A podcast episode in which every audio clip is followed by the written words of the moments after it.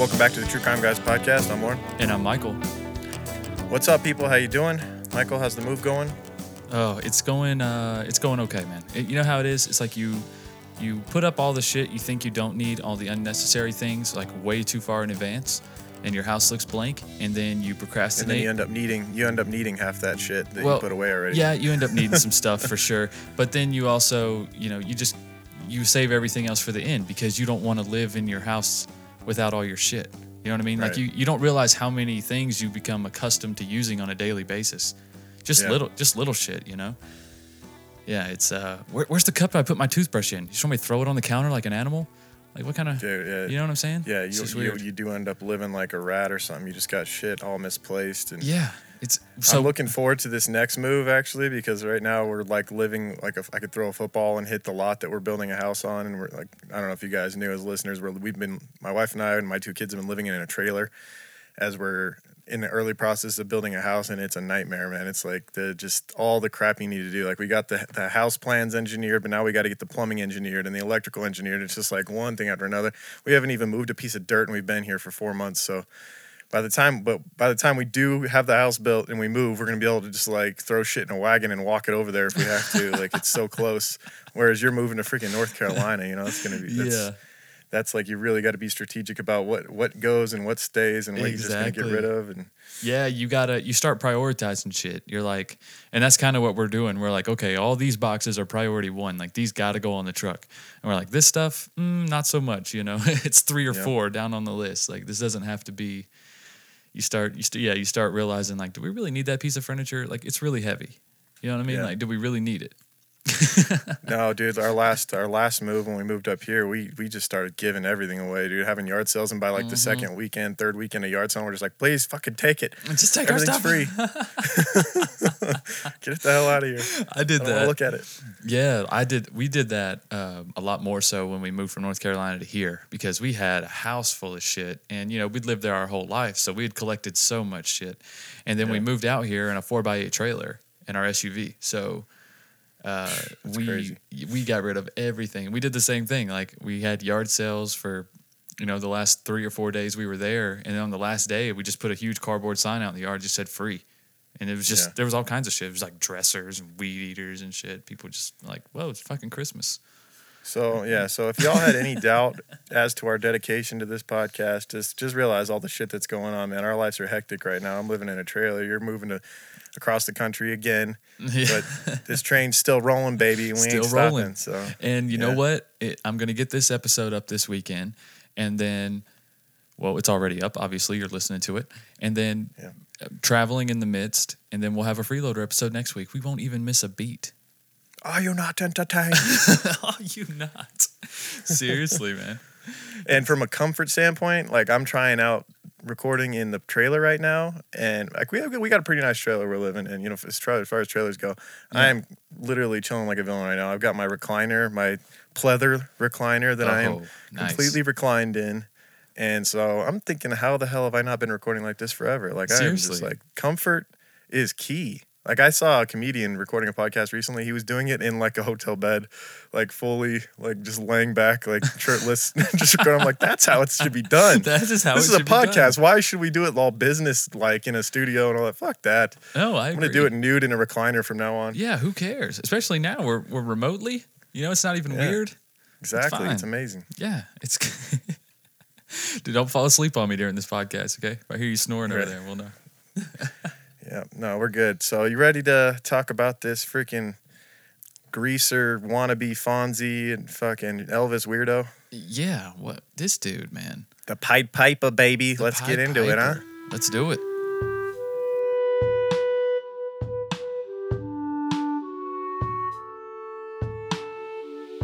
All creatures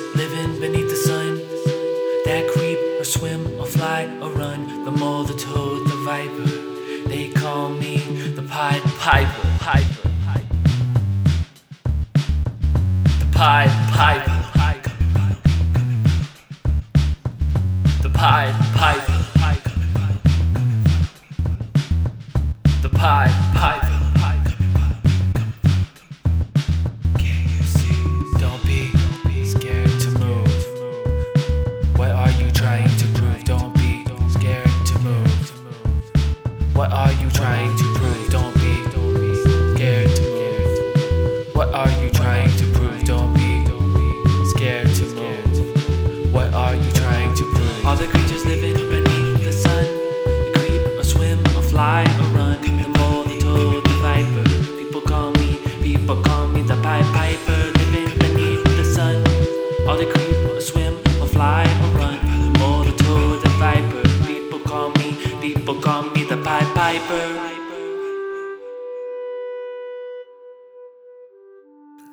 So our case this week, guy named Charles Schmid, or the Pied Piper of Tucson, Arizona. Uh, interesting case. We used uh, another book from the Bloodland series by Harold Schechter. This one's called The Pied Piper. Mhm. Uh, what'd you think of the book? Um, I mean, I thought it was just as good as uh, the as the pirate. As The yeah, Pirate? maybe even better because agree. I, I wasn't expecting it to be so recent of a case because I didn't I didn't really Yeah. look into it at all before I heard this. I totally didn't even know about this guy as a quote unquote cult leader, if you want to call it that. Now, when you say recent, dude, were you thinking it was like some old folklore shit because it's called The Pied Piper? Because it was still, it was back in the early 60s that he did his killing. So it's not like it was very Yeah, recent. I was you know? thinking much older. Yeah, I was thinking like around the time of the Okay. Oh, pirate. You know, I was thinking like late 1800s, early oh, okay. 1900s. I thought the Bloodland series was like all going to be you know early American crimes. I don't know. That's just what I thought. Well, I thought maybe you thought that because of the the tale of the Pied Piper, which is very dark, and and uh, if you guys haven't heard about it, we should we should talk about that briefly. Sure. Um, the Pied Piper. I mean, some people look, uh, think of the Pied Piper as like a there's a superhero apparently in the I think in the Marvel universe or some Mm-hmm. shit. I, I don't. I'm not really into comic stuff. I mean, I'm sure a lot of our listeners are. I'm not trying to offend y'all. Yeah. All right. I'm just saying It's I'm just- not really if- into if it. you know who the Pied Um, Piper so when is, I looked up Pied. Piper, yeah, I've, I, I've heard the real tale from Germany back in the Middle Ages. Um, I've heard briefly, so I re-looked into it again and was just as creeped out the second time I looked into it, man. So basically, the t- do you want to tell the story of the the real Pied Piper and where it came about? Uh, yeah. Isn't it mainly from a poem? Well, no, there was a there was a like a, a folklore tale from back in, in Germany in the Middle Ages. Oh my god, was written by the Grimm brothers? I'm not Probably sure. was. But I Um, basically, the the tale goes that there was this town in Germany. I forget the town. I don't I, don't even know if it even still exists. Hamelin yeah, Towns, like Brunswick. Hamelin or something like that. Okay. Well, the town was infested with rats, and it was like an epidemic.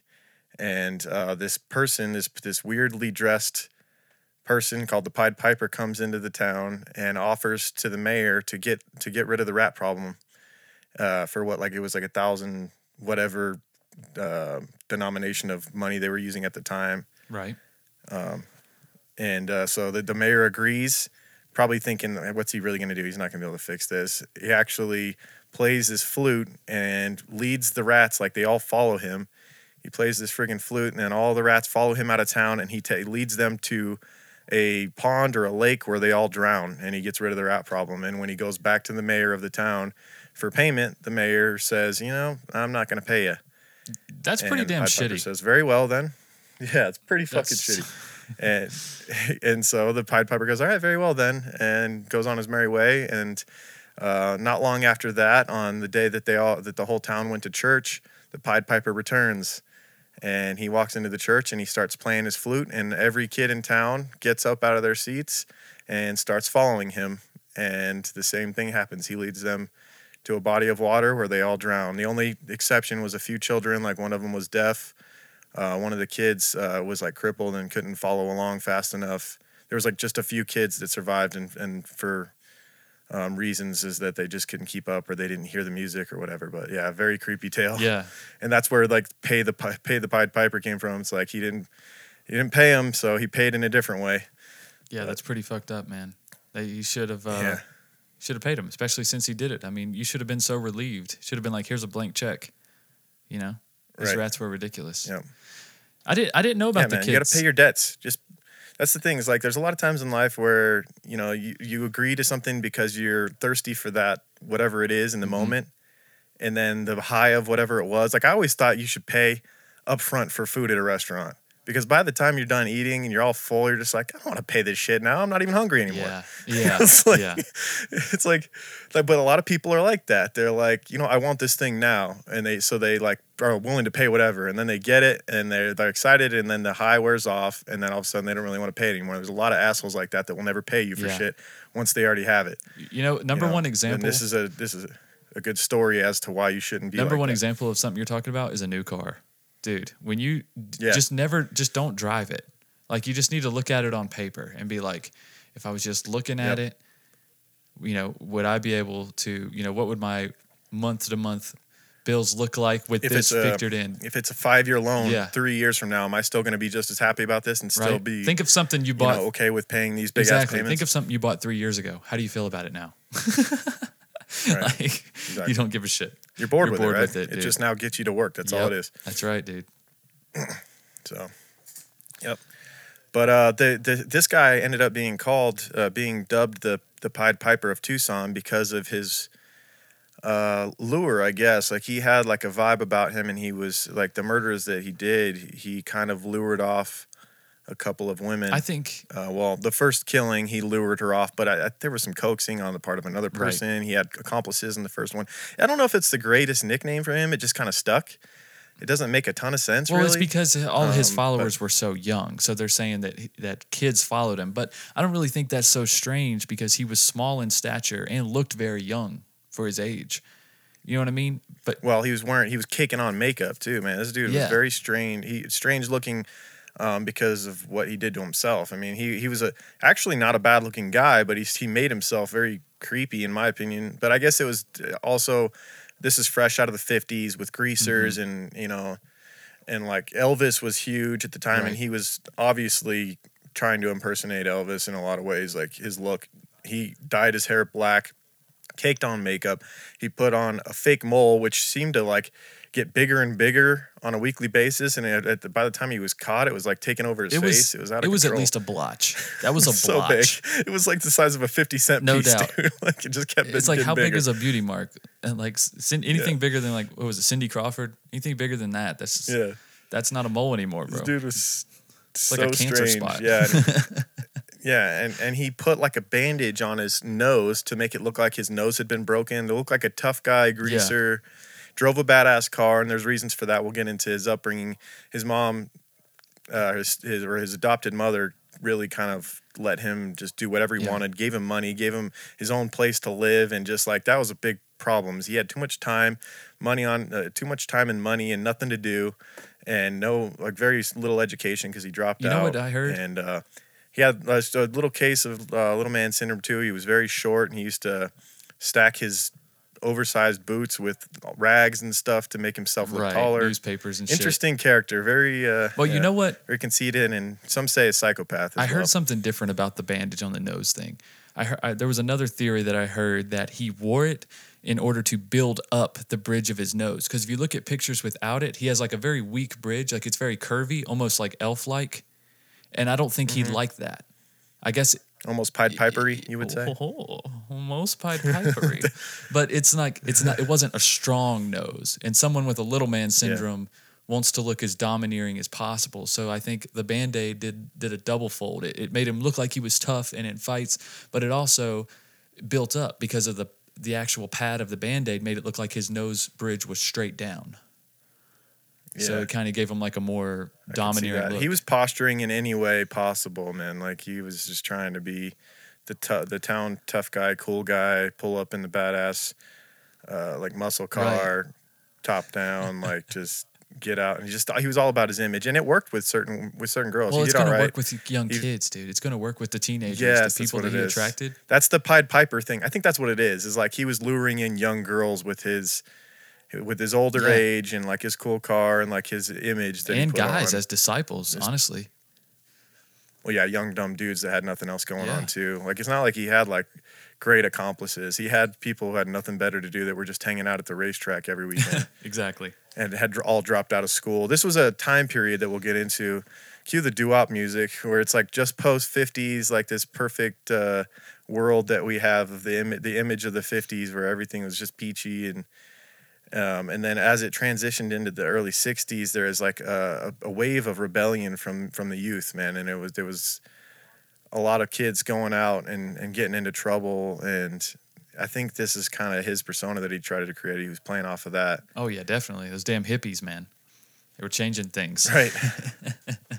well, maybe it was like between then and like the the Woodstock era where it was like free love and everybody's running around nude Yeah. and smoking doobies and People didn't know what to do. smoke a whole sack of weed and hardly even get high. Yeah, somewhere in between there and the greaser stage, people were just like putting fake moles on their face and putting band-aids on. Yeah. I don't know. It was just this real confusing time. It's a weird time that we're talking about in this case. it was the weird mole Right. stage, you know. Everybody knows likes that to talk shit. about that stage in American history. All right. So let's let's dive into Charles Schmid, his childhood. He was born Charles Schmid, uh, or actually no, he was actually born with, to a different last name because he was uh, ended up being adopted as a baby. He was born July eighth, nineteen forty two. He was an illegitimate child who was adopted by Charles and Catherine Schmid, owners and operators of Hillcrest Nursing Home in Tucson, Arizona. We don't know his his uh, birth name because he was given up for adoption by his Right. mother. He was he was left by his mother on the Schmid uh, Schmid's property as a baby, and the couple decided to adopt him as their own. He was left on the property. That's like a movie. Like you left on the doorstep, Oh, like fucking Harry. Potter. That Like, is some? Pied Piper shit right there. right. she just walked. She just ran away with a fucking flute. Right.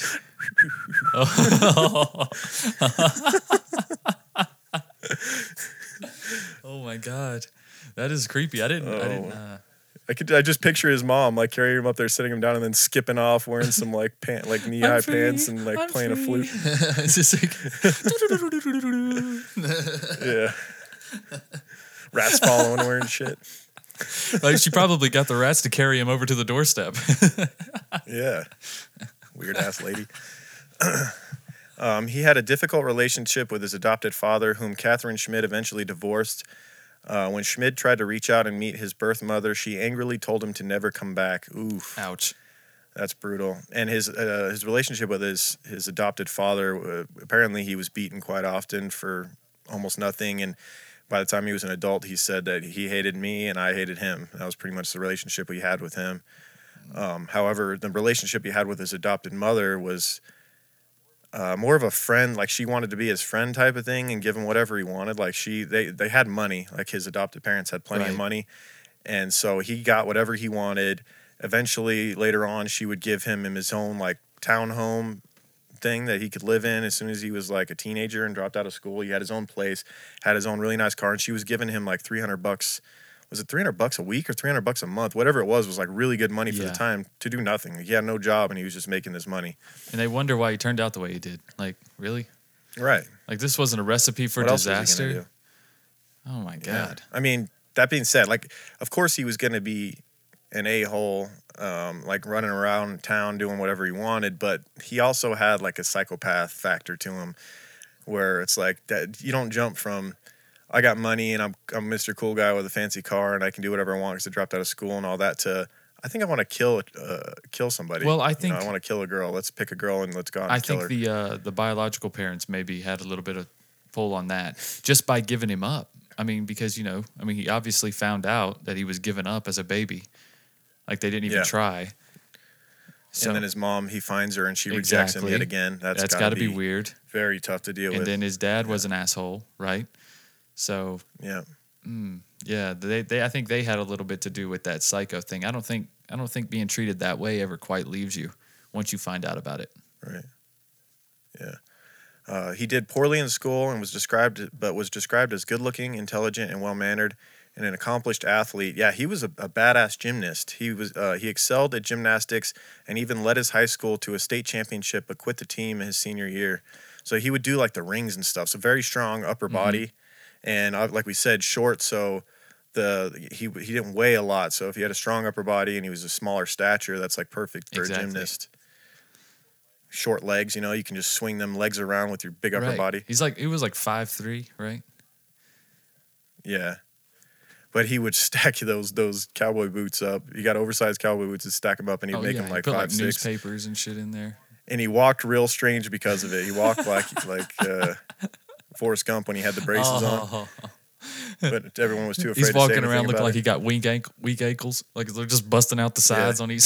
he's this is like Run, Forrest! Run!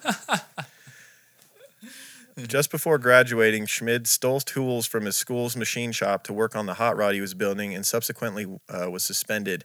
He never returned to so rather than return the tools and get reinstated into school, he chose just to drop out and keep the tools. yeah. I mean that was perfect for him. Which, like we said, why wouldn't you? He was not being pushed by anyone to No. finish school. He was getting everything he wanted and needed anyway.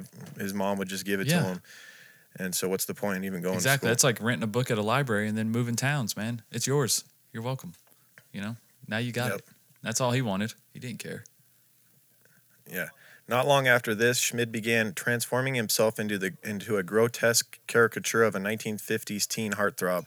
He dyed his hair jet black, coated his face with tan pancake, pancake makeup, applied white lipstick to his mouth, darkened his eyelashes with mascara, and made a fake beauty mark out of putty and axle grease. so that was his mole was made out of axle grease.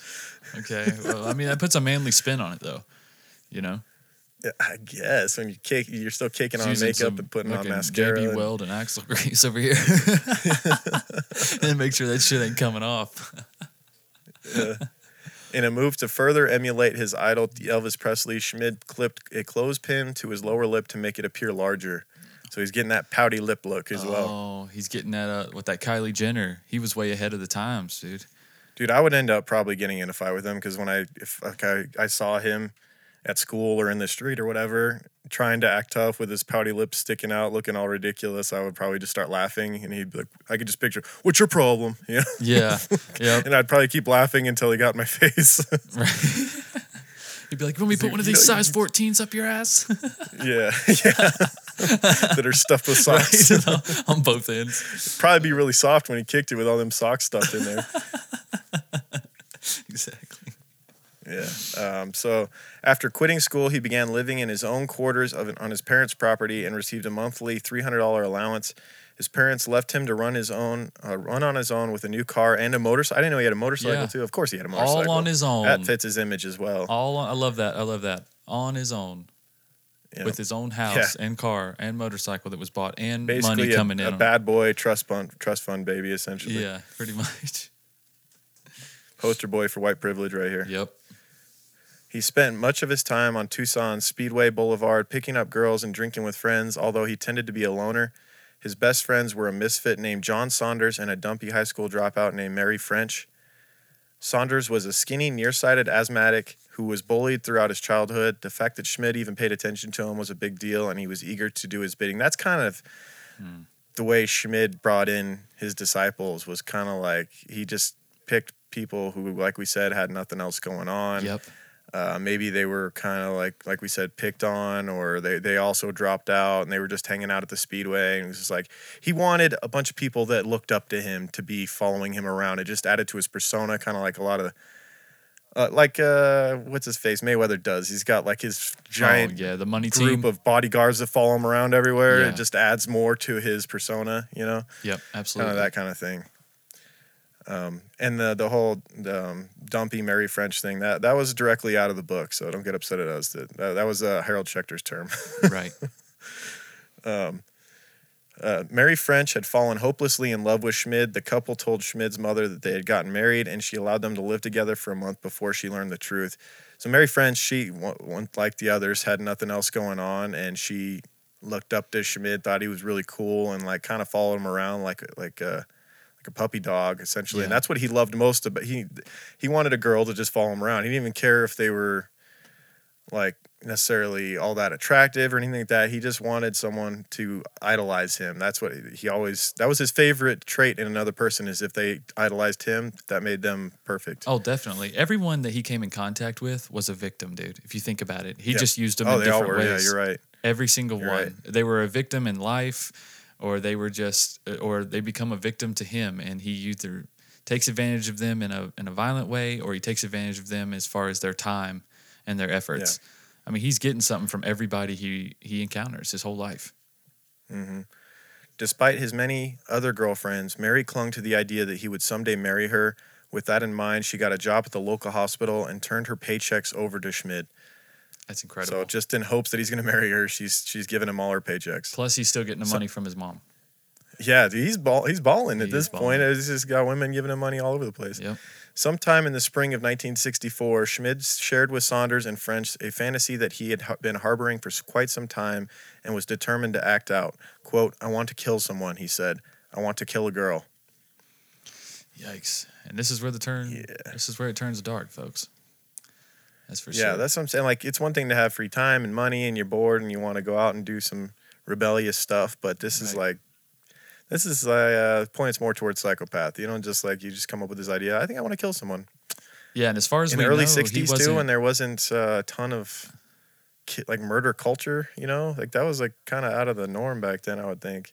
You know, it's I think there's there's fewer things scarier than a guy in his position that's been given everything they want and then they have he has the complexes that he has and then he's put Yeah. in this situation of power like he feels like probably genetically that he's been shit on the world shit on him his parents didn't want him you see where i'm coming Yeah. from i feel like this is Yeah, everyone's kind of pushing him out. Even by giving him money, they're almost kind of like, "Here, just get out of here." Yeah, it's like he he can tell that they don't have any love or real affection towards him, and I think he's like, okay, well, fine, I'll I'll take all of your resources, and I'll get back And at society another way. for evil. Yeah, Yeah. So the first murder that he would be a part of was a girl named Eileen Rowe. She was a blonde 15 year old high school sophomore. She lived a few doors down from Mary French. The girls were polar opposites, but they were friendly enough that Aileen's relationship with Mary concerned her mother. Miss Rowe was a newly divorced night shift nurse who was concerned that Mary's lifestyle and the crew that she hung around with, namely Schmid, were going to have a bad influence on her daughter. So she wasn't like really good friends with them, but like them being a few doors down, you can picture Schmid being out in his driveway working on his hot rod or whatever, yeah, and he ends up talking to to young uh, Eileen, Eileen Rowe, and just even just the minor kind of little friendship that they had was really starting to bother her mother because she knew that this this guy was a creep. I mean, he's just everything about him. Just he's older, he's caked on makeup and and freaking driving around in hot rods and just up to no good. Like he has nothing going on. Well, She's mothers just really kind of concerned. Yeah, she got she got a bad sense from him. yeah. You get the idea too. You realize that you realize when kids are, or when people are trying to appeal to other people. And if she Yeah. sees the way that he's out in his yard working, you know, he's probably got like what cigarettes rolled up in his sleeve or some shit, you know. Imagine your daughter in a, in a few years and this fucker's living a cou- couple doors down from you talking to your daughter, man. You'd be out there trying to punk his ass. yeah, definitely, definitely be a privacy fence going Bro, you're up. too old to be talking to my daughter. Get the fuck out of here. I don't want to see you talking to her. I, I would definitely, right. every time she was outside, I'd be outside standing next to her, staring at him. Yeah, just staring at him, yeah. just glaring at him. But there wasn't that father figure around to do that. The mother was a nurse, like a night nurse, man. That's super difficult to be a, a single mother, right. A night nurse, man. Like, it, she's as concerned as she was, there was only so much she could do. She basically just had to talk to her daughter and tell her to please stay away from him. But the lure, uh, the Pied Piper was calling, you know? That's right. She And could hear the flute from her window. Stay away. Yeah. On the evening of May 31st, 1964, Alleen was sitting at home watching TV. Around 9 p.m., when her mother was getting ready for work, Alleen went through the, the motions of getting ready for school the next day and going to bed. However, the next afternoon, Alleen fa- failed to return home from school at her usual time. Miss Rowe noticed that her school books were still in her bedroom, and when she called to the school, they told her that Alleen had been absent that day. Miss Rowe immediately called the police to report Alleen missing. At first, she brushed off. She was brushed off by Tucson police um, as they had had an unusually high amount of teen runaways at that time. So, it was like we said, the rebellious stage post 50s, early 1960s. This is pretty common right now going on Right. there's they the book went through a few instances of girls that were similar to Alleen that had run away recently and then been discovered a few days later riding around in some hot hot shots fucking hot rod Yeah, but at this time, time was running out though, right? It had already been Yeah. a couple days, and it was not. and Miss. Rowe knew Yeah. Miss Rowe knew this was not her daughter like she th- she went through a room and found no clothes missing the only thing that was missing was the bathing suit that Alleen was wearing that night when she had last seen her and so that's like she's not going out for a day or two with only wearing her the bikini which she was wearing at the time you Right. know it's, Clearly, something had gone wrong that night. Miss Rowe persisted and eventually convinced police to pick up and question Schmid. That was um, initially who she thought of right away. It was the creep a few doors down. Yep. She never doubted Um, it. Yeah, he was. He very very smoothly lied to the police and claimed that he had no idea where Eileen was and that he had not seen her the night before. There was no doubt in Mrs. Rowe's mind that Eileen was dead, and her ex-husband agreed as well. Um, so let's talk about the night that Alleen died. Schmid's girlfriend Mary French had convinced Rowe to go out with Schmid, Schmid's friend John Saunders. Yeah, so uh, Mary shows up to uh, Alleen's window in the middle of the night, and after some talking to her and convincing, she finally convinced. This is the the, the story that was told later on by Mary French. Right. They're trying to set up a double date here, pretty much. Right. But yes, that's what they're trying to convince Alleen of. Yeah. But they've already planned to kill her. Well, this yeah. this is all manifested in in uh, the evil little mind of freaking Schmid. Schmitty over there. Schmitty. They, that was his nickname, Schmitty. Yeah. Or Sch, yeah, Schmitty. Uh, Schmid, Schmitty or Schmitty. I think it's with, with a D, Schmitty. Yeah, Schmitty. Because it. Or no, Smitty, not with the sh, but a Smitty. Okay, now we've cleared it up. This is a Schmitty conversation. This I don't know why we're even yeah, going let's down get this off road. the Schmidt right now. Enough with the shit. Yeah. Schmidt. Stupid. Uh, yeah, so they basically what happened was Schmid had uh, sat down with with um, Saunders and Mary and said, um, uh, "This is the girl we're gonna kill." They'd made like a short list of girls, and this one just fit the bill because she was a few doors down. Her mom worked nights. I'm sure Schmid knew that. Mm-hmm. Oh, yeah. um, and so it was an easy target. And uh, they this is like basically their plan was to have Mary go over there and convince her to come out uh, with the whole guise of being a double date and all that, and was finally able to convince uh, this young girl to, to come out with them. The group went to Alleen's house to pick her up after her mother went to work th- for the evening. The group drove out to the edge of the desert and sat around drinking beer. This was like a common spot where a lot of kids uh, went out. It's like the drinking spot in the desert. Right. All of a sudden, Schmid grabbed a hold of Alleen and tied her arms together with a guitar string he produced from his pocket. He then took off Alleen's clothes and laid her down on the ground. Um, and uh, he ordered Saunders to rape her, but he refused, saying it didn't excite him. Um, Saunders walked away to smoke a cigarette, and about 20 minutes later, Schmid called him over. When he got there, Rowe was on her feet and putting her bathing suit back on. Rowe then walked off down the wash, and the two men followed her. Schmid quietly tried to hand Saunders a rock and pointed towards Rowe. Saunders again refused, and Schmid told him to go to, to go get French. She was back at the car at the time. By the time Saunders got back to the car, French having refused to leave, um, Alleen was lying in the wash, her face covered in blood. Schmid was kneeling over with kneeling over her with blood on his hands. So he had apparently beaten Alleen to death with this rock. While all of this occurred, Mary French was waiting in the car and listening to the radio. Afterwards, the three buried her in a makeshift hole. So, like you said, the others along for the ride, kind of victims themselves. Obviously, you wish that these young, uneducated kids would have done something to stop this, but at the same way. time, it's like they're. I don't know. I they should have done something, yes, but it's like they're obviously nowhere near the same level of blame, and we see that later with the justice system. They don't get the same punishment that Schmid gets, and rightfully so. This was all Right. his doing. This never would have happened without him. And I think They never would have taken it upon themselves to do anything like this. Yeah, they're scared of this guy. Obviously, probably more now after seeing what he's capable of. Absolutely. Yeah. So let's talk about Paul Ginn and Richie Bruns. In the summer of 1964, John Saunders enlisted in the Navy. Um, so he lost, uh, Schmid lost one of his disciples there Right. temporarily. Initially, Schmid lost his most devoted sidekick, but fortunately, he had no shortage of loyal lackeys. Paul Ginn was a delinquent who had done time at Fort Grant Reformatory. At age 15, he shot and killed an Air Force captain during a botched robbery. Richie Bruns did two stints at Fort Grant for burglary before he turned 18 and never progressed beyond his sophomore year in high school. Bruns was uh, was with Schmid when he made a trip to San Diego, suggesting they catch a couple of girls, rape them, and kill them. Fortunately for the girls of San Diego, they came up empty-handed and soon went back to Tucson. yeah, This bro. Bruns character is interesting. Uh, we'll talk a lot about him later because he actually ended up being uh, writing a book about this whole relationship he had with Schmid back then. Um, he was a big he was the biggest reason why Schmid later gets taken down. Um, but he, at the time, he was one of Schmid's biggest accomplices. So it's an interesting character in this case. Um, by the fall of 1964, Schmid had begun to brag that he had murdered Alleen Rowe with the help of Mary French and John Saunders. According to Paul Ginn, Schmid had offered to take him to where she was buried, but Ginn had no interest in going.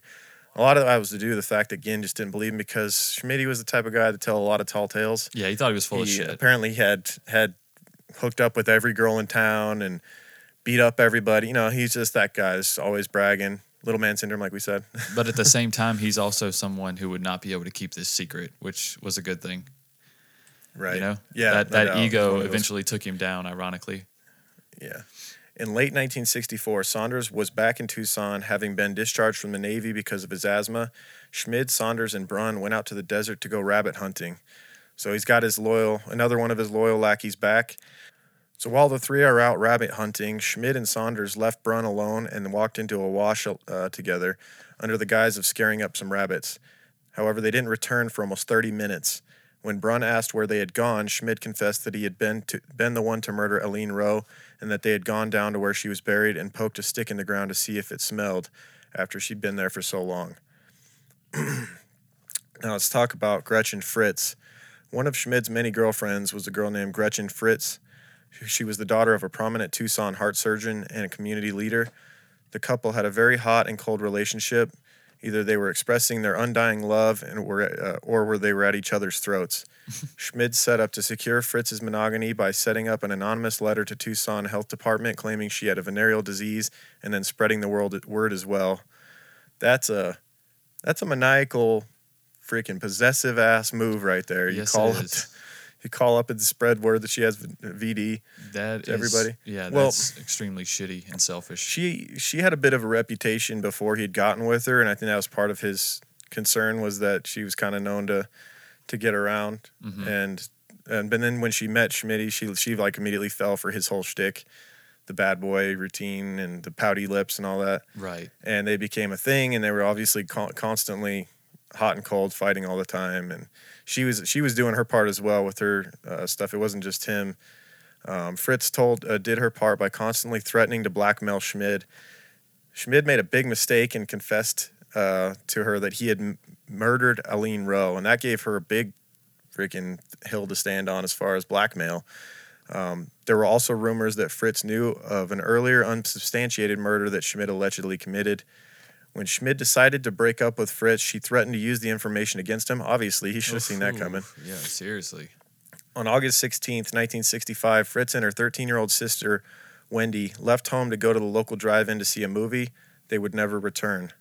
The next day, the girls' parents called the police, who brushed them off, suggesting they probably had run away. That's typical, right? How, many, how, how often is this?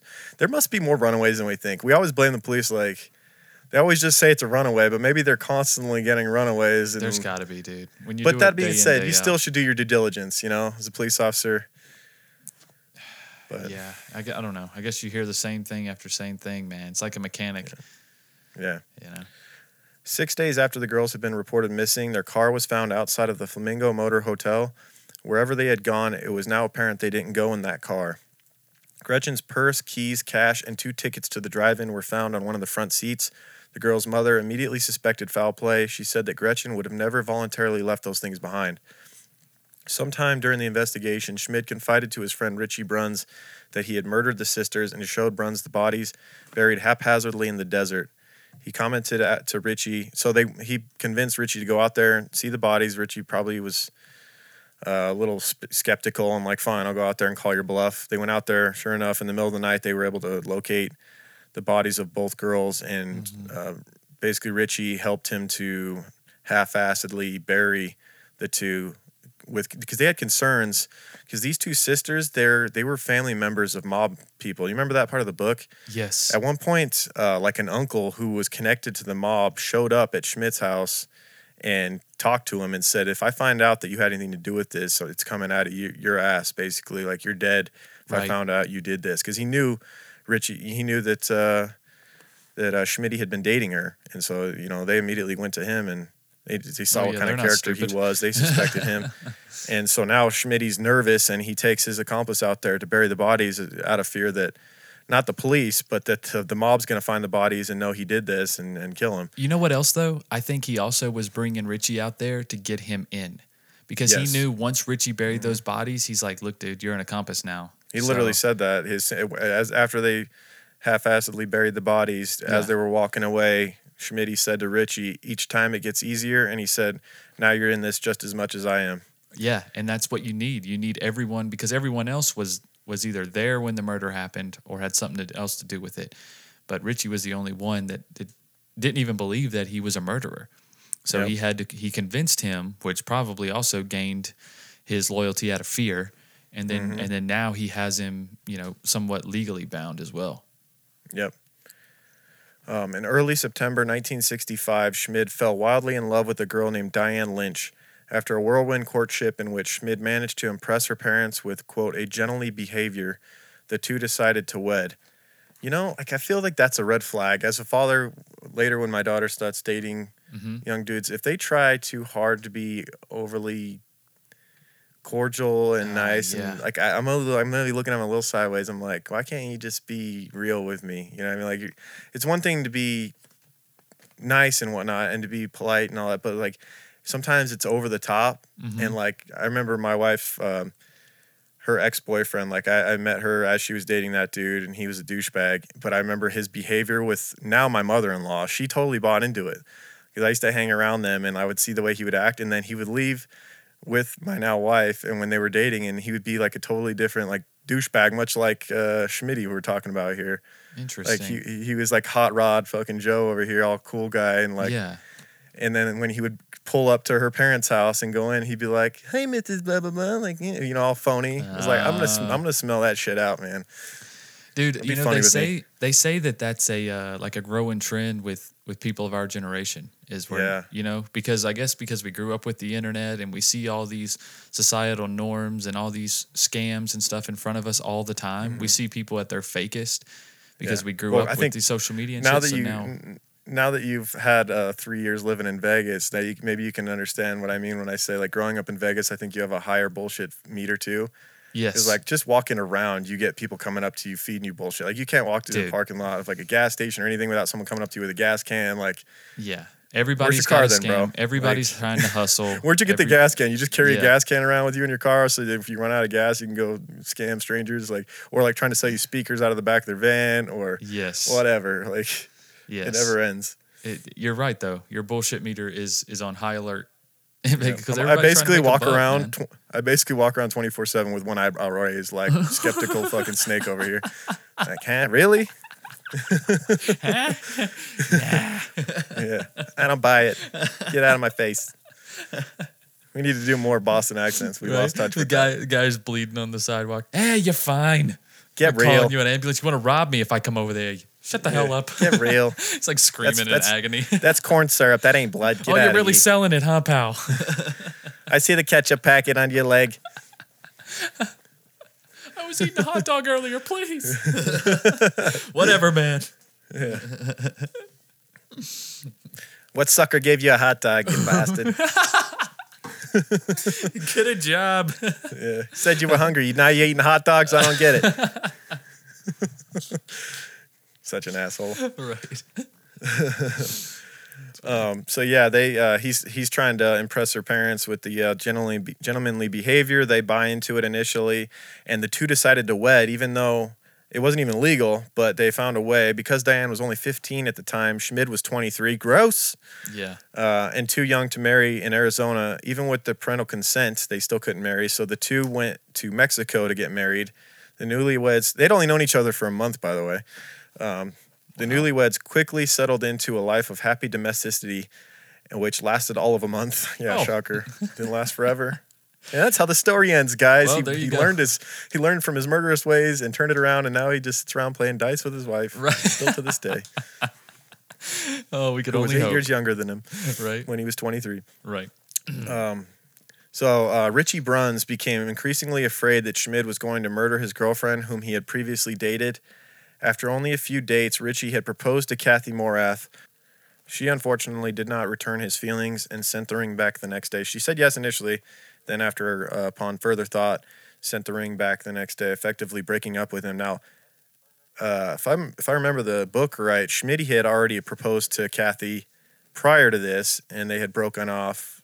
He had given her some bogus ass ring. It was like a piece of glass on top Oh, of a band or something. Uh, she she said no, um, and then his buddy Richie got with her and proposed to her, and he actually gave her a real ring, which meant more. She said yes initially, and then she decided no.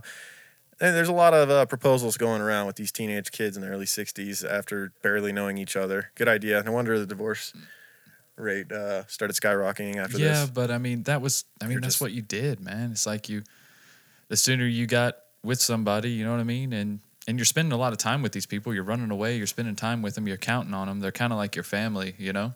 It's another thing. It's another thing I think millennials are getting right. They're waiting to get married. They're waiting on a lot of important life Yeah. decisions now. um, which is good. I think it'll it'll help things in I the long run. Um, after after proposing and getting the ring returned, Bruns started sending love letters to her house to try and win her back. When that when that did not work, he had Schmid punch him in the face a few times, and then he broke into her house to claim that he had beat up someone who had called her a whore. Ah, nice. Uh, and after bleeding all over her furniture and everything like that, uh, she still didn't take him back, and it was all for Dudes, naught. man, they'll do anything, Oh. right? It's just like, do you want to? Do you even want to Yeah. be in a relationship where that's the basis of it? Like, let's say everything went your way and she said yes for the rest of your life. You're gonna be like, man, she just said yes out of guilt because I told her I beat somebody up when I really just got punched in the face by my friend. For the rest of your life, that's what you want to start it on. Ah. yeah, and she's gonna be thinking, "Man, I didn't want to be with him, but I felt bad that he got beat up over something." Exactly. No, Like that's really not gonna work. But you're you're young, you're emotional, you're hormonal, and remember uh, my wife my wife and I when we were dating early on, we had a bump in the road where we'd been smoking hookah. That was kind of a thing we would do to go to hookah lounges and stuff. We were, when we were hmm late teens, and uh, her parents found a, her camera with us smoking hookah on it and freaked out and like forbid her from seeing me. And uh, they, they basically said you can't talk to him for at least two weeks until we clear this thing up and all that. And took her phone.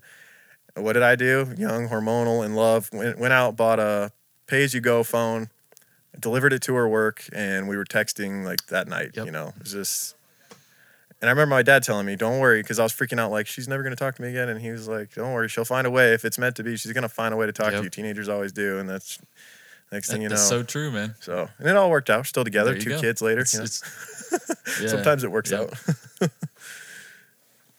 yeah. Um, Bruns became practically possessed and took to round the clock surveillance of her house. Eventually, Morath's father called the police and Bruns was arrested. Bruns' lawyer struck a plea deal in court and got him off with only six months probation as long as he agreed to leave Tucson until he got over his infatuation. Bruns went to stay with his grandparents in Ohio, and it only took a few days before he was on the phone with his father, telling him everything that he knew about Schmid's murder. Now, I believe he was his biggest concern and why he ended up turning to the police and telling him, telling them everything that Schmid had done and he had seen and heard, uh, was due to the fact that he was really concerned for uh, Kathy's safety. He was worried that he she would be the next It victim seemed like of it. Schmid Yeah, for sure. yeah, it seemed that way. Um, and and so that's possible that that was what it was about.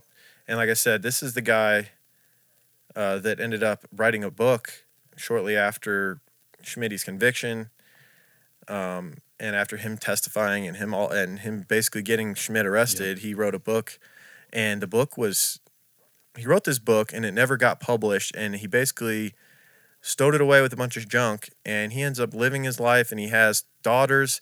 And 40 years later, his daughters are going through his attic, going through all of his stuff, and they find this manifesto, this book that he had written about his experience with Schmitty, witnessing the stuff he had witnessed, testifying against him, like the, the whole full on book. There was grammar, grammatical uh, errors and issues that they cleaned up, but they left the book kind of like it was like a time capsule. Yeah. Like it captured the time period he talked the way he talked back in the 1960s. He was fresh in his early 20s out of this whole thing. And so um, I heard an interview with his daughter who re- went ahead and fixed, cleaned up the book and published it kind of as Yeah. is.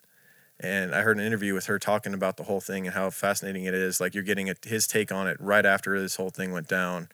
And she said that she's glad that he never changed it or, or like never decided to publish it because he probably would have, you know, changed his opinions would have changed over all the years. And so you're getting like a fresh look at that time period. So I want to actually kind of like wouldn't mind getting that book, even though once we're done with this case, we're probably gonna have to move on to something else. But if you guys are interested in this case, maybe that's a book you should get. God, I wish I'd have known about Uh, it beforehand. Yeah, that would have been awesome. Man, what was it called? It was called like I. Uh, it's it Richie like Bruns. I- Richie Bruns book, right? yeah, Richie Bruns book. His daughter, his daughters published it. Let's see. Um, yeah. Anyways, Go ahead. Yeah, so he he in fear that Kathy's going to be killed by by Schmitty calls his dad, confesses everything. His dad immediately calls the police. The police contact Bruns and say, "Hey, you you want to tell us what happened?" And he says, "Absolutely." And so he flies back home and tells them everything. Um, they asked if he would be willing to come back and show him where the bodies were, show them where the bodies were. He agreed. The next day, a detective from Tucson flew to escort Bruns home. After getting a few hours of sleep, Bruns and several officers headed out to the desert. Schmid was quickly arrested. The day the detective showed up, he had only been married to Diane for 22 days. He was booked on two counts of murder. Saunders and French were also arrested for their part in Alleen's Ro- in Alleen Rowe's murder. They both immediately confessed and offered to help officers locate the body. Unfortunately, they were not successful in remembering the correct spot. Police and civilian crews searched for the next several days, but Alleen's body was never found. Wow. Well, not found then, but they lid, they did later um, find it with Schmid's Right. help. Hey, real. In exchange for the I was gonna say real What's up? quick. I found that book. Um, Yeah. It's called "I a Squealer." So like I, comma That's a squealer. like like basically I Yes. ratted like I squealed. The the insider's account of the Pied Piper of Tucson murders by Richard Bruns.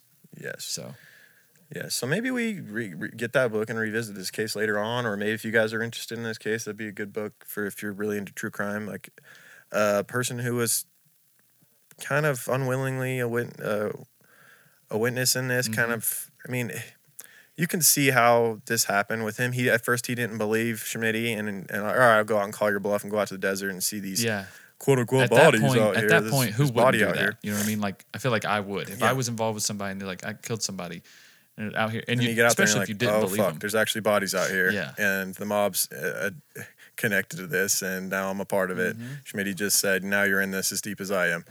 Yeah, not cool. Yeah. So let's talk about the trial. In exchange for their cooperation in testifying against Schmid, both Saunders and French received re- reduced sentences. Like like we said earlier, I don't think they should have had the same sentence regardless because they just they were along for the ride. Like I said, they were still guilty and not stop trying to stop what happened, but they were under the influence of this character. They were he always had younger disciples too, so that he had power over them in that in that Right. sense. Sa- Saunders, because uh, like at the time, um, uh, dude who wrote the book, Bruns, he was 15 when Schmid was, uh, Schmitty was like 19 or something. So like he, all the people were always several years younger. He had a cool car, all that stuff. So he always had like this. Yeah, and they're they're all at them. vulnerable ages, man. And like you, like you said, Yeah. he has a car. They don't. They're too young to drive, or or maybe their families couldn't afford to get him a car, and he had freedom. Yeah. He offered freedom. They didn't know what was true and what wasn't with him. He's always telling tall tales, and then he's telling him he killed someone, and so it's part of it's like. And he's saying he wants to kill someone, and they take this girl out in the desert. Maybe the whole time they're thinking he's not actually going to do it, and then he does it. They find, you know, they see her laying in this freaking wash with all bloody, and he's got a bloody rock in his Mhm. hand.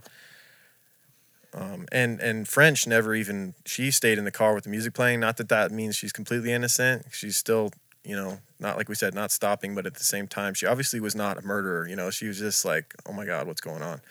But she had to have known that if she tried to intervene or tried to freak out, Smitty would kill Oh, her yeah. too. I mean, he wasn't because he obviously didn't really yeah. care about her, or he would have been with her. I mean, I know she always Right. thought that he was going to marry her, but in his mind, Yeah. that was never the that was never an option. She she was in the Yeah. friend zone forever.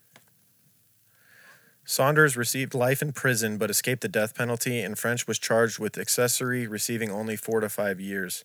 Schmid's trial began on February 15, 1966, and was would last two weeks. On March 1st, after a mere 30 minute deliberation, the jury found Schmid guilty of third degree murder. Ten days later, he was sentenced to death. The following spring, he was put on trial for the murder of Alleen Rowe and shocked everyone involved by pleading guilty to second degree murder. That didn't last long, however. He received a life sentence for the second degree charge. The media heavily focused their attention on the Schmid case and trial. Life and Playboy magazines sent reporters to Schmid's trial. Time did features on a contemporary life in Tucson and the murders of the young women F. Lee Bailey, a celebrity attorney who was involved in the Boston Strangler and Sam Sheppard cases from the 1950s and 60s, was brought in for consultation. Um, and Rowe's remains were eventually found in 1967 when the state of Arizona temporarily abolished the death penalty in 1971. Schmid's sentence was commuted to 50 years in prison. That's because so he, it's not in the crime line, but the book explained that he pleads guilty Right. and they they give him that uh, they they to reduce it from death penalty to life sentence, and then he goes, you know what, fuck that, I didn't do it. That story that uh, they told you about me hitting her in the head with a rock, that's not true at Mhm. all. It was actually. Uh, he said it was actually Saunders who went out there and strangled right, now her. that he had and if time to think and about if I, and if I lead you to when I lead you to the body, you'll see that there's no damage to her skull, showing that he, she was actually strangled, not struck in the head by me, and it was Saunders who strangled her. Bro. So he actually call he basically they call his bluff. They go, okay, Yeah. show us where the body Let's go is. see. They bring he brings her he, he he they dig around a few spots where he points. She's not there, and then he sees some tree on the hill, and he goes, "That's where she is." They go up there. They start digging. They find her.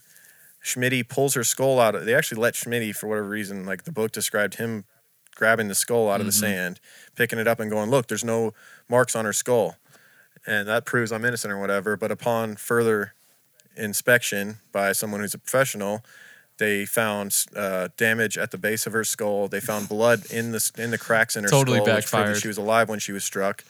And they they checked her um, her neck, like her uh, her neck area, and, and they found no signs of her being strangled as well. So that basically did him in.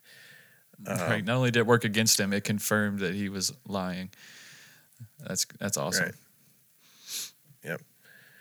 Uh, so, but as they abolished the uh, death penalty in '71, his sentence was commuted to 50 years. After his, incarcerate, his incarceration, Schmid attempted to escape from multiple from prison multiple times, and finally succeeded in November 11, 1972, when he and another triple murderer, a guy named Raymond Hudgens, escaped from Arizona State Prison. They held four hostages on a ranch near Tempe, Arizona, then ate at a Sonic and finally separated.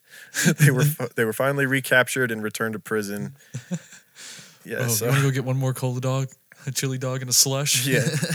What's those commercials with hour, the two dude. goofy? Du- I, I picture the commercial with the two goofy dudes for Sonic sitting there. That's like how they were after they escaped from prison. A couple of triple murders, just hanging Sitting out there eating a, Sundays. Yeah. Sonic's not bad uh, as far as fast food goes. It's all right. It's a little sa- overly salty, I think, Yeah. but they got some cool, some good options. They got like, hey, if you want a chili dog or something, they got some like interesting options. And they're uh, they have, what's that drink they have? Ocean water, delicious. Oh no, I haven't had that.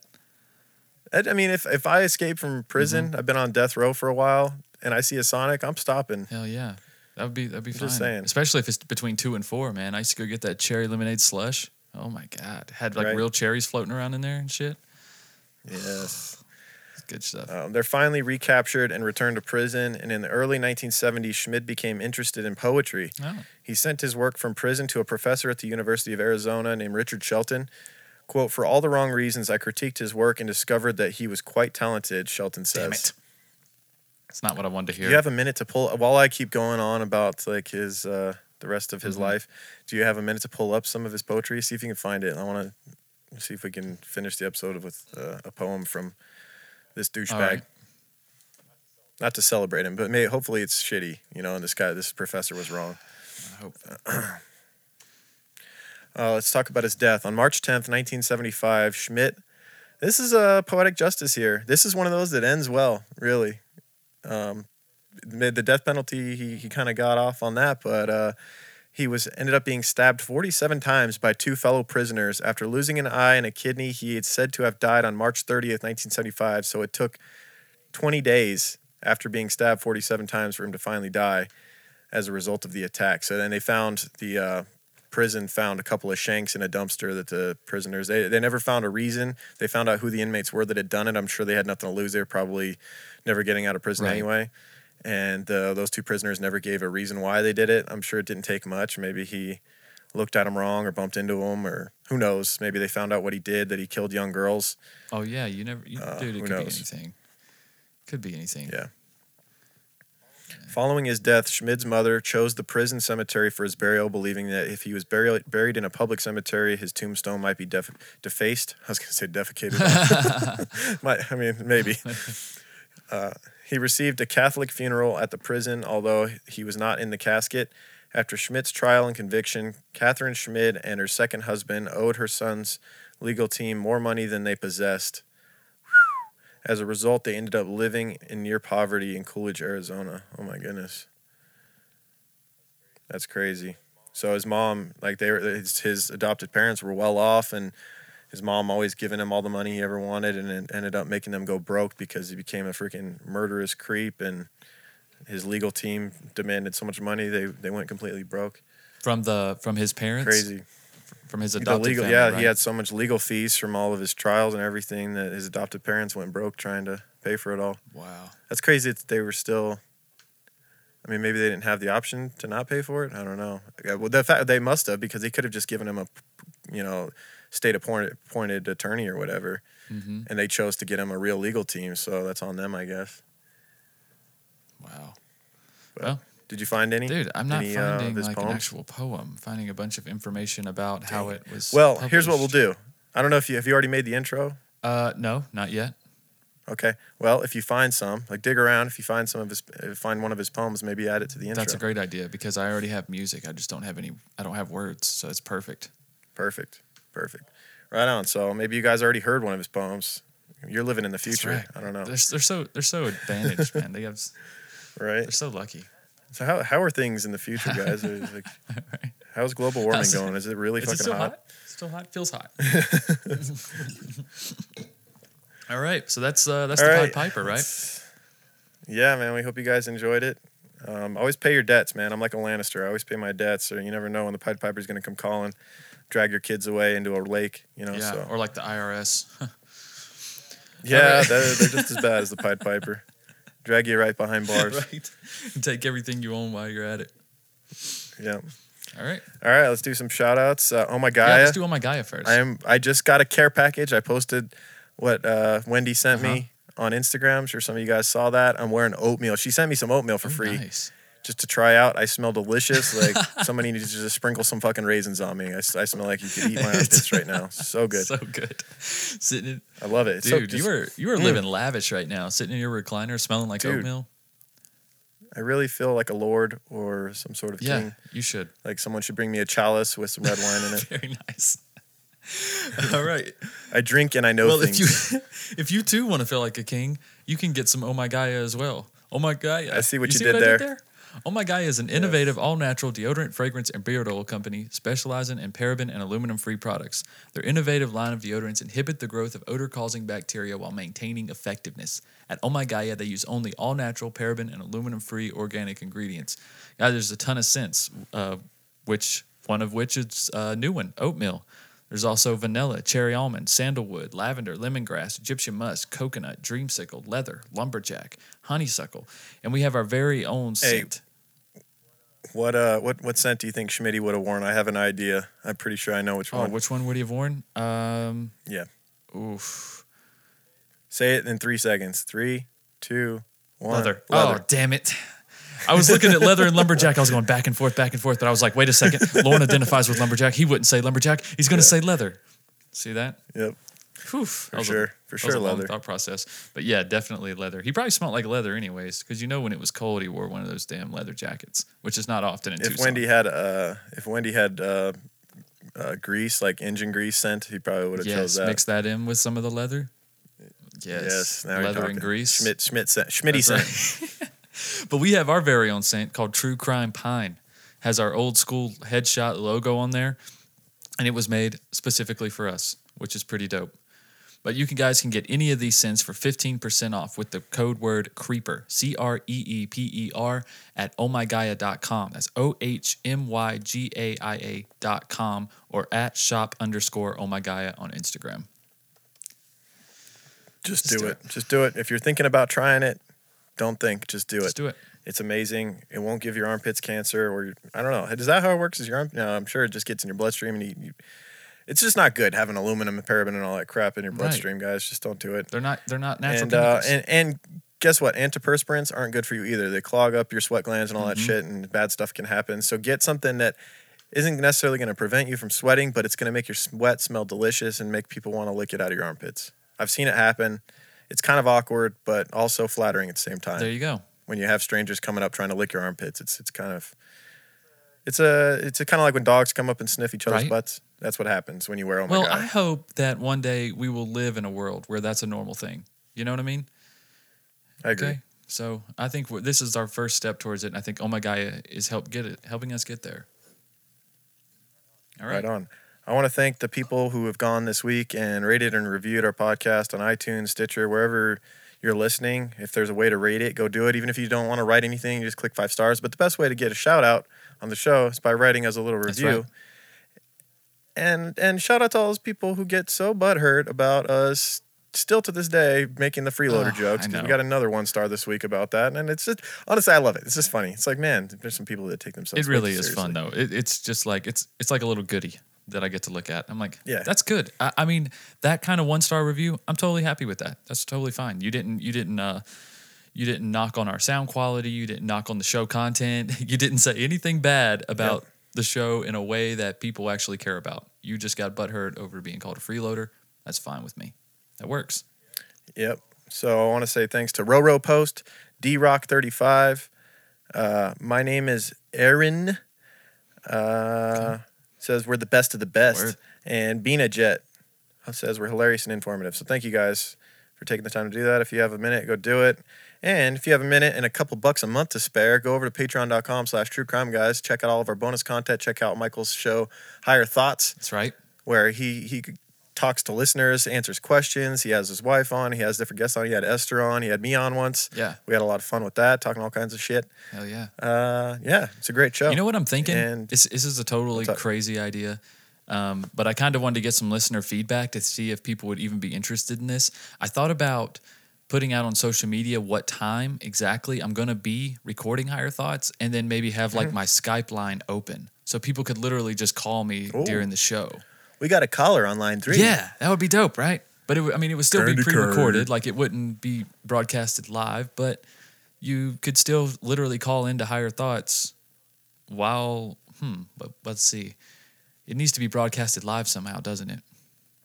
Uh, I, I got. I, I know of a service called Mixlr. Mixlr.com makes it very easy to broadcast live. Really? Try that shit out. Yes. Okay. Mixlr, it has an app, and and people can download the app on their phone if we ever wanted to do it live for whatever reason. But for sure, like I've seen other podcasts do it, and it works well. And people can comment live, they can listen live. Very easy. You just set your your mixer to be the uh, port Uh-huh. for it, Okay. and yeah, try it out. And, and so um, once you get that set up, just tweet out the link to your Mixlr page or whatever, like Higher Thoughts Mixlr. Yes. And, and it also, if people go and they follow you on there, it inform it lets them know, like it sends a notification to their phone that you just went live. So then you don't even have to tell them like I'm going live at this time. As soon as you go live, they get a notification that you're live and they can jump on, comment, and listen. So okay. very easy. So that's definitely an option. I, uh, yeah, guys, let me get settled uh, back in North Carolina, and we'll get this thing up and running. I may not do every you go. episode this way because there are going to be No, some try it out. Yeah. You probably love it, and then you end up will want to do it live every time. You never know. yeah, It's like, maybe. Seems like it's like doing like your own radio show almost. Yeah, that is a very cool. That's a very cool thing. All right, I'll definitely look into that. Cool. So look forward to that in the future, guys.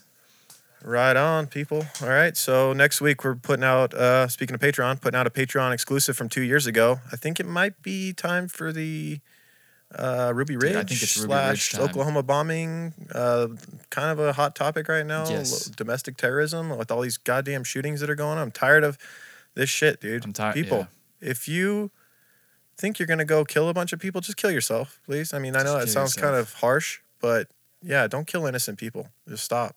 Well, but or go get help. Go get counseling first. dude, it's Do something else other than killing random strange like strangers. That's not fucking cool. Period. Never is it fucking cool. Dylann Roof and that other douchebag from Columbine are not fucking cool. No one that goes out and shoots a bunch of innocent people is fucking cool. Do not idolize them. They're assholes. the, Fuck the them. problem is I don't even think their name should be on TV. No, That's why we don't be. do. We've done maybe one mass shooting. I didn't like it. You know, it's just like because to me it seems like it's they're doing it for their 15 minutes of fame most of the time. They're doing it because they think they're going to become famous in their afterlife or whatever. yeah, You know, it, it just it really is getting out of hand now. It's it really is. it, yeah, it's it's upsetting every time you turn on the TV or you get a notification on your phone. It's a fucking another mass shooting. It's disgusting. Yes, and just if parents too, like if you if your teenagers, your young teenagers are living their lives online, like maybe reach out because Yeah, like get them out of the house and, yes, and do some because stuff and keep the guns fucking locked up and away from them. Right, because if they're if they're th- having any types of these thoughts, they're gonna find millions of people who will back them up online, and not only back them up, following and what encourage them seeing. to do it. Yep. Mhm. Like it's it's so scary, man. Like these the people are out here.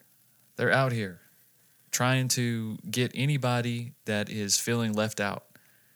Yeah. And I, and honestly, honest to God, man, I think like I mean think about like the Kipland Kinkel case. Yeah. I mean, look, he's he's a great example. He come home every day. He got on his computer. It was right around the time the internet was becoming more popular and people were were ganging up on there. And he was getting on there and going on these same sites, these same forums, and we've talked about it countless times on here. Yeah. But it's it's a recipe for disaster. It, it makes kids, especially in these formative years, feel out of touch. Yeah. And when you when you become out of touch with humans, you lose compassion for other humans, Yeah. and that's how these things are possible. Yep. It's it's terrifying, dude. I'm getting fucking chills just talking about it, man. I, Yeah. It's a scary time, dude. It really is. It So- really is. Like we need to reach out and connect with humans in real ways as much as possible. Yep. Seriously. All right, Right. guys. That being said, I mean, we do talk murder on our show. We're, we're we'd like to think we're uh, making the killers look bad, and we're propping up the victims, and we're also covering the psychological aspects of.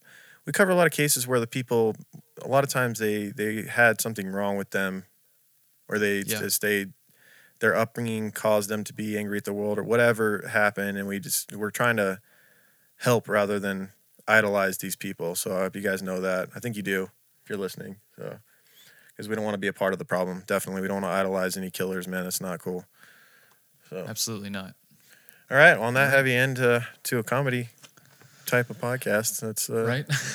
gotta have some levity, but yeah. So enjoy the uh, the uh, freeloader series. Was like part five or something. It's like the fourth. or Uh, fifth yeah. Episode five. Yep. Yeah, and Michael's uh, going to be moving next week, I believe, right? And that's that's that's perfect timing.